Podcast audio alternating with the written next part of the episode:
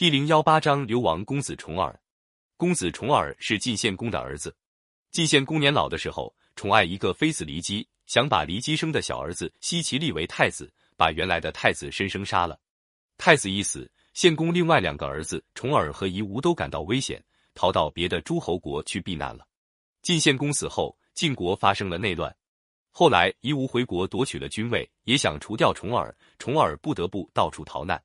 重耳在晋国算是一个有声望的公子，因此一批有才能的大臣都愿意跟着他。重耳先在敌国住了十二年，因为发现有人行刺他，又逃到魏国。魏国看他是个倒运的公子，不肯接待他。他们一路走去，走到五路地方，实在饿得厉害，正瞧见几个庄稼人在田边吃饭。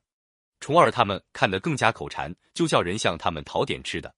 庄稼人懒得理他们，其中有一个人跟他们开个玩笑。拿起一块泥巴给他们，重耳冒了火，他手下的人也想动手揍人了。随从的有个叫胡眼的，连忙拦住，接过泥巴，安慰重耳说：“泥巴就是土地，百姓给我们送土地来了，这不是一个好兆头吗？”重耳也只好趁此下了台阶，苦笑着向前走去。重耳一班人流亡来到齐国，那时齐桓公还在，待他挺客气，送给重耳不少车马和房子，还把本族一个姑娘嫁给重耳。重耳觉得留在齐国挺不错，可是跟随的人都想回晋国。随从们背着重耳聚集在桑树林里商量回国的事。没想到桑树林里有一个女奴在采桑叶，把他们的话偷听了去，告诉重耳的妻子姜氏。姜氏对重耳说：“听说你们要想回晋国去，这很好啊。”重耳赶快辩白说：“没有那回事。”姜氏一再劝他回国，说：“您在这儿贪图享乐是没有出息的。”可重耳总是不愿意走。当天晚上，姜氏和重耳的随从们商量好，把重耳灌醉了，放在车里送出齐国。等重耳醒来，已离开齐国很远了。以后，重耳又到了宋国，宋襄公正在害病，他手下的臣子对胡衍说：“宋襄公是非常器重公子的，但是我们实在没有力量发兵送他回去。”胡衍说：“这我们全明白，我们就不再打扰你们了。”离开宋国，又到了楚国。楚成王把重耳当作贵宾，还用招待诸侯的礼节招待他。楚成王对待重耳好，重耳也对成王十分尊敬，两个人就这样交上了朋友。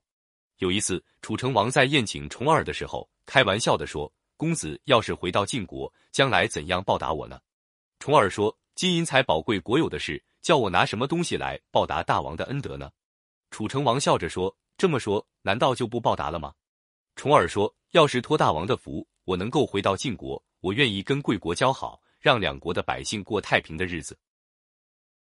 万一两国发生战争，在两军相遇的时候，我一定退避三舍。